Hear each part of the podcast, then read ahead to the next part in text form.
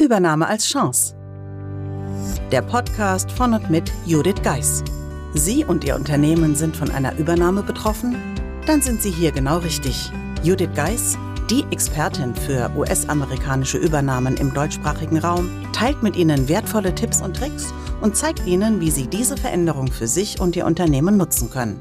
Ganz nach dem Motto: Take the Chance. Hallo und herzlich willkommen zur heutigen Episode des Übernahme als Chance Podcasts. Wenn Sie den Podcast schon länger hören, dann haben Sie sicherlich auch die Folge vom 1.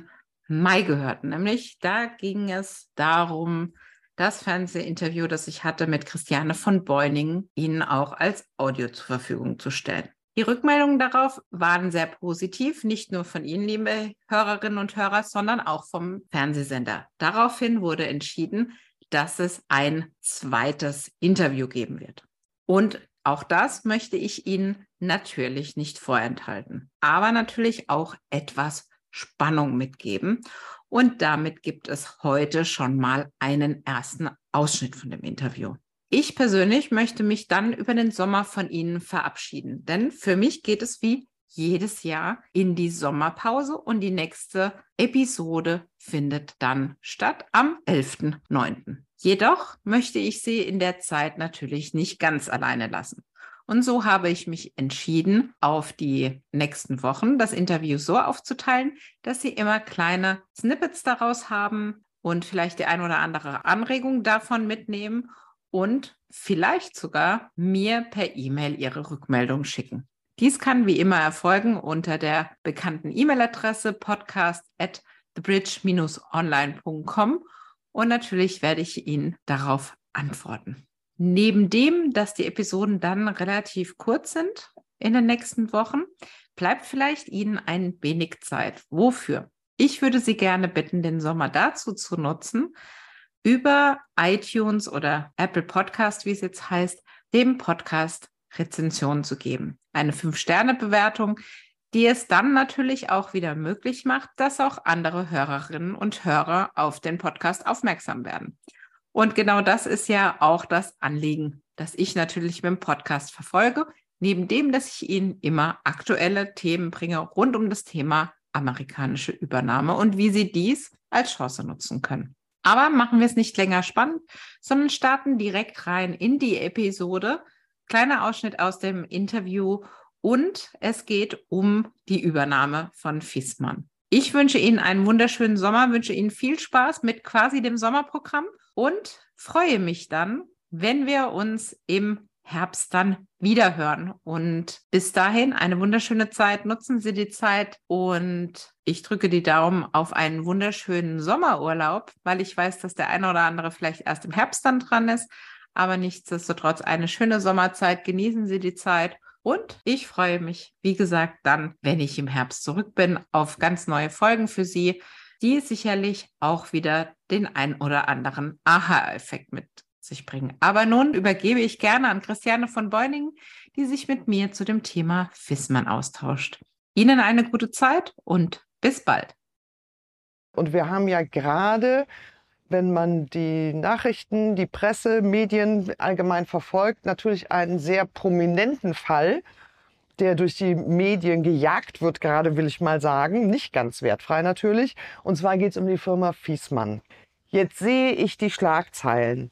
Jetzt sehe ich, was passiert, lese die Überschriften und habe das Gefühl, dass das sehr in der Kritik steht. Und da würde mich mal interessieren, wo du ja quasi aus der Materie kommst. Wie nimmst du das wahr und wie ist deine Meinung dazu? Also es wurde ja getitelt, glaube ich, die ersten großen Artikel waren Ausverkauf einer Spitzenindustrie. Ne? Ende Standort Deutschland und die Amerikaner nehmen uns alles weg. Früher waren es die Heuschrecken, jetzt war es der Fall. Und ich muss sagen, ich habe mich dann versucht, wirklich in die Situation reinzuversetzen. Ich bin ein Mitarbeiter von dort und er liest es. Wie soll ich da noch positiv darauf reagieren können? Wie kann ich erstmal dann in der Situation abwarten? Ja, es ist ja klein, kein kleiner Teil des Unternehmens, sondern man sagt zwar, der Teil, der übrig bleibt, ist eine Milliarde Umsatz pro Jahr, was ja nicht gerade wenig ist, aber letztlich ein Großteil der Mitarbeiter ist nun mal jetzt Carrier-Mitarbeiter und nicht mehr von Fissmann. Dann können andere wieder sagen, ja, der Name bleibt gleich und so weiter, wissen wir alles. Irgendwann verschwindet der Name gegebenenfalls dann doch. Aber was man mit dieser Pressearbeit letztendlich dann auch den Mitarbeitern antut, ist unfassbar für mich, dass man das nach wie vor so macht. Aber wir hatten beim letzten Mal ja auch gesagt, toll, endlich hat, hat jemand da zukunftsfähig ein Unternehmen gekauft, das dann auch in der Nachfolge gelöst ist. Das liest kein Mensch, aber Ausverkauf einer Spitzenindustrie. Das ist der eine Punkt. Und der andere, den man nicht vergessen darf, ist die, die verkaufen. Also die Familie wurde ja diffamiert in alle Richtungen und was sie denn alles da so machen. Und da muss ich sagen, wem steht das denn zu? Wirklich zu urteilen, was eine Familie da mit ihrem Unternehmen macht. Und äh, der Fokus war ja auch so, das passiert über Nacht. Und dann gab es ja auch die Presse, die wirklich mal die Familie gefragt hat, im Rahmen des Ukraine-Kriegs haben sie angefangen, Verhandlungen zu führen. Und die Verhandlungen sind nicht zugunsten Carrier ausgegangen, weil da das meiste Geld war, sondern weil Standortsicherung, Mitarbeitersicherung und so weiter gegeben war.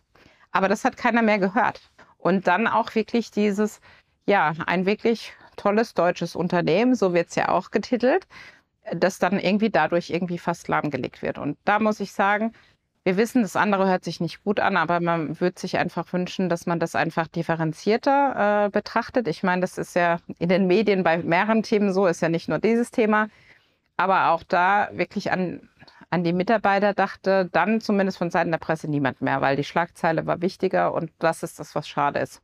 Und diese Arbeit jetzt zu machen, das sozusagen hinterherzuräumen, ist unfassbar viel Arbeit. Buchen Sie jetzt ein Mentoring mit Judith Geis. Egal ob als Mitarbeiter, Führungskraft oder Team. In einem individuell auf Sie zugeschnittenen Mentoring erhalten Sie wertvolle Tipps und Hinweise, wie Sie sicher durch die Zeiten der Veränderung kommen. Schauen Sie vorbei auf thebridge-online.com/mentoring. Den Link finden Sie auch in den Show Notes.